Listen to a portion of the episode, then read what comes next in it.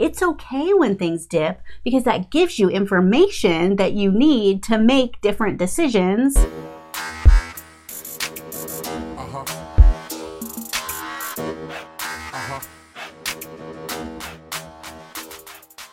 Hey guys, what's up? It's Tori Mathis, and I'm here with the one and only Sean Mathis, founder of Miles Through Time Automotive Museum.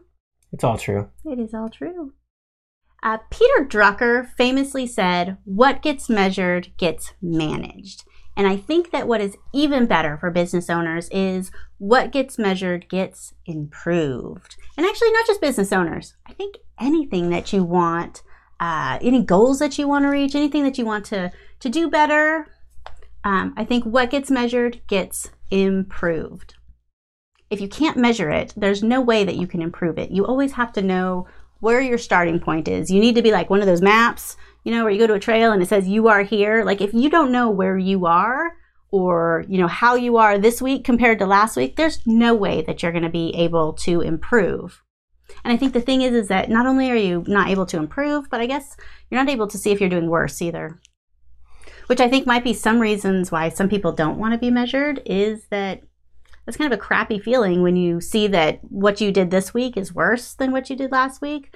But if you're serious about reaching goals and serious about growing your business or getting stronger at the gym or losing weight or whatever these things are, like you have to measure.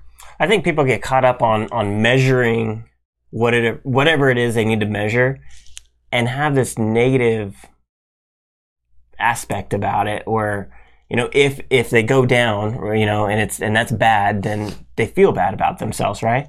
Where if you do it more, measure it as a game, you know, like there's going to be ups and downs, and it doesn't matter. You're just tracking progress. It's a game. It's not that big of a deal. If it goes down and you want to go up, then you've got, you know, a goal of making it go up, and vice versa.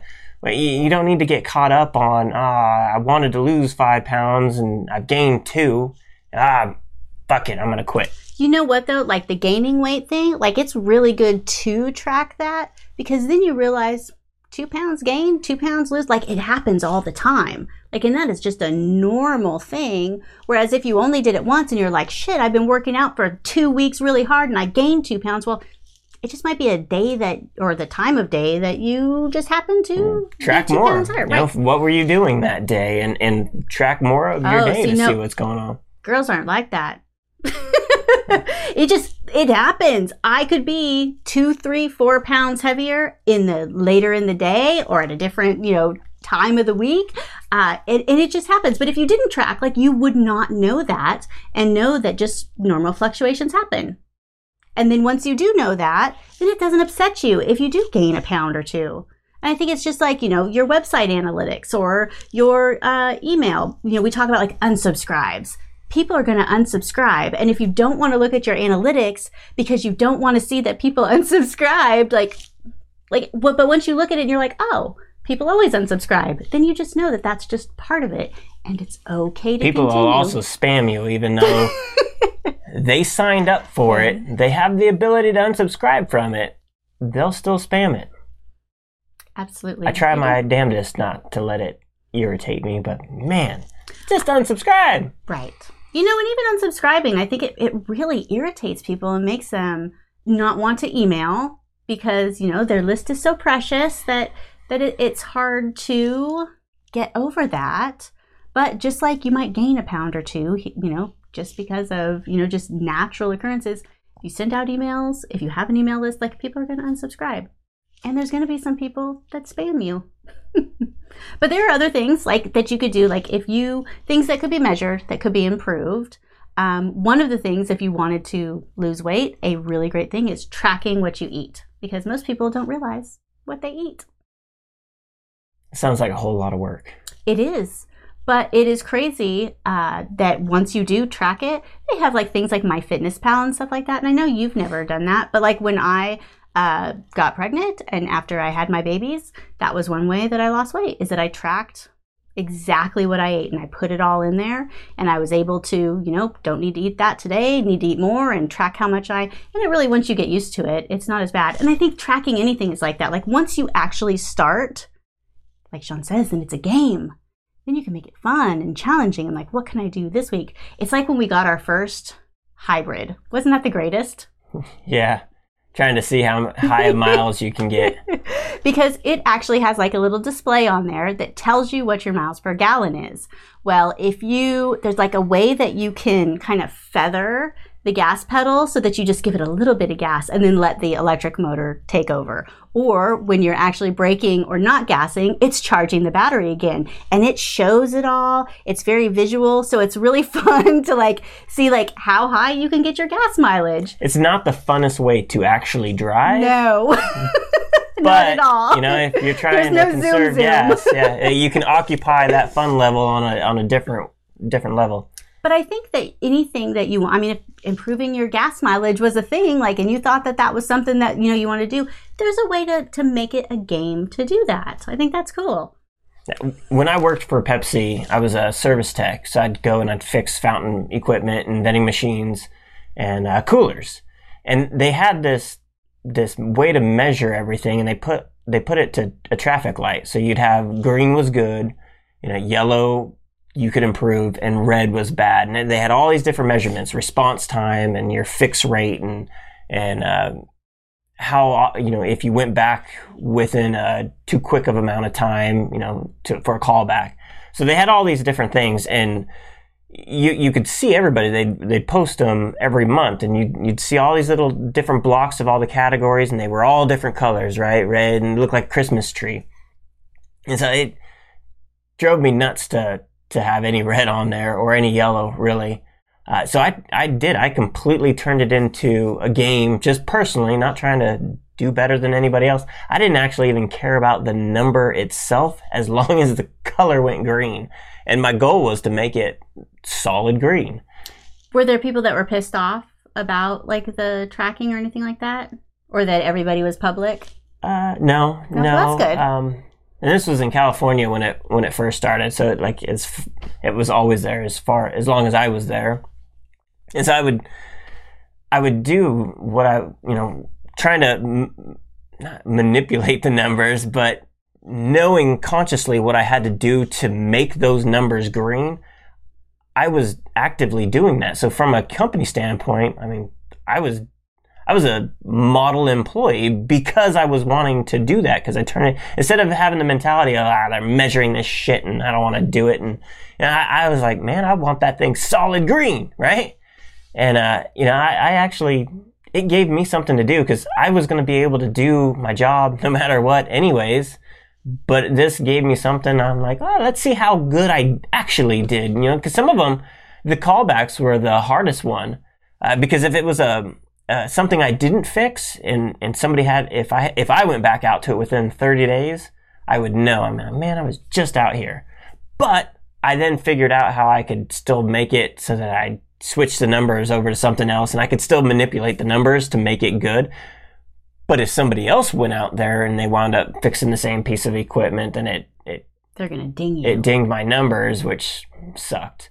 But then when I went and I switched to a different Pepsi place on the other side of the country, the number game wasn't quite as, I wouldn't call it popular, but embraced. They didn't really embrace it. They were like, they were there. It was the same thing. They still did it, but nobody actually gave two shits about it. Really? So when I first got there, you know, I'm coming from an area where like, we're all competing for solid green, right? You know, everybody, even the new guys, they're getting up there and they're getting all these green numbers.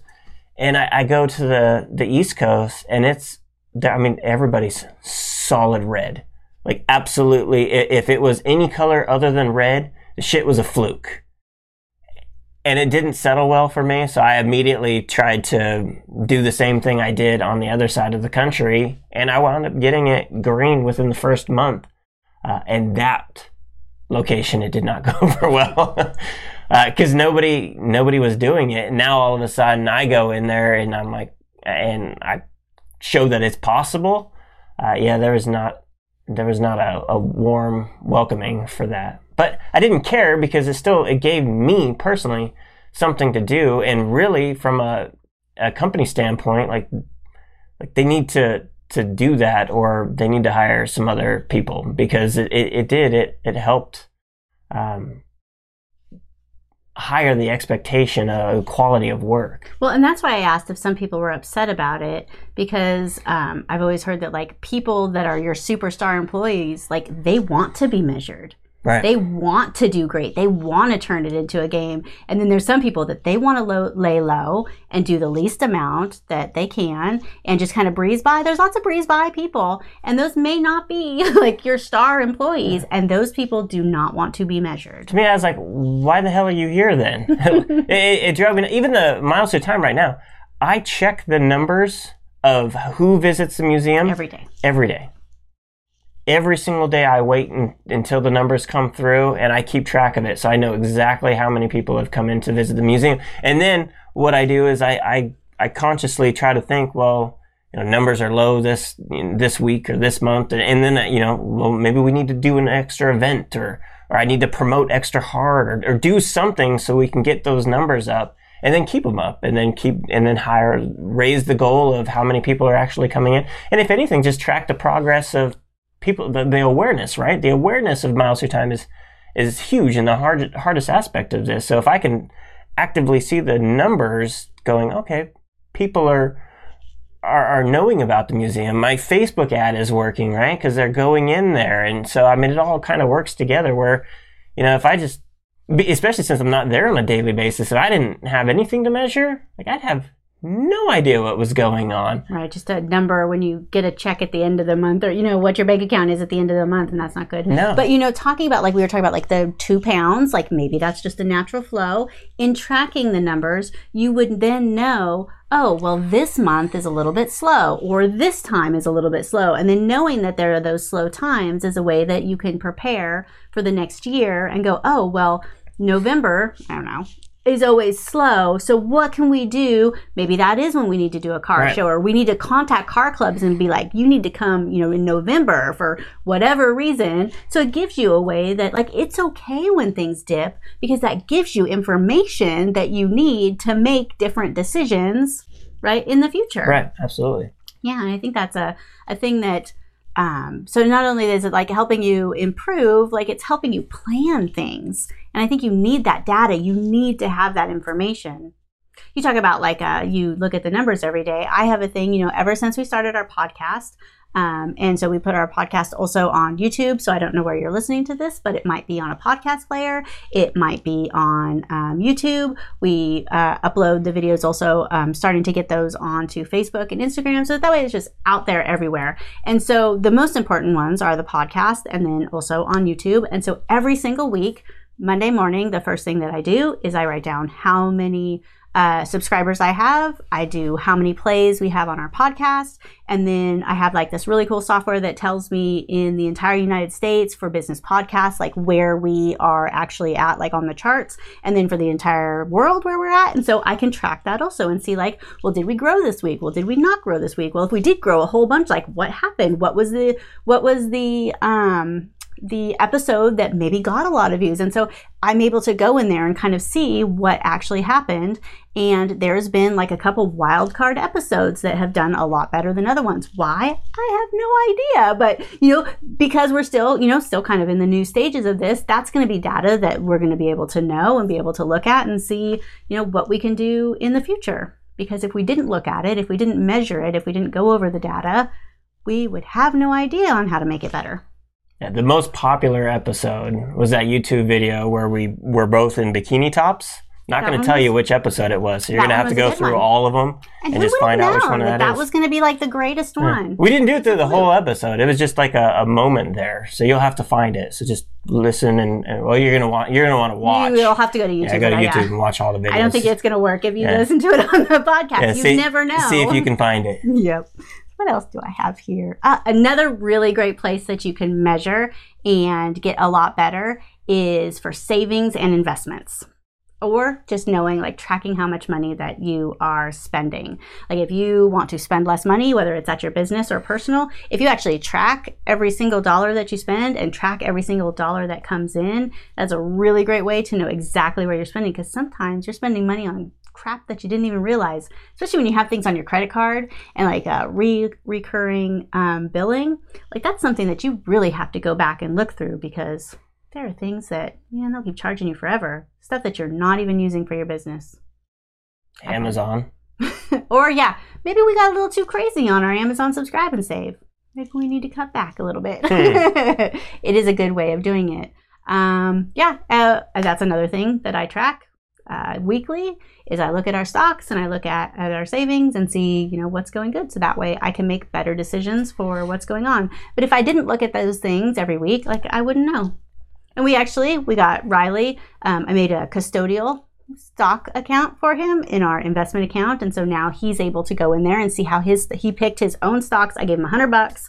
He picked his own stocks. He went through the process and he bought stocks. So we have a little 12-year-old stock trader, and he's put a little bit more money in there. And so now, you know, trying to get it so that he can go through and hopefully I can get him on a better rhythm of checking it a little bit more often. But probably it'll be more exciting when there's more than $100 in there. Mm-hmm. But still, it's something that he's able to look at and able to see how it's doing.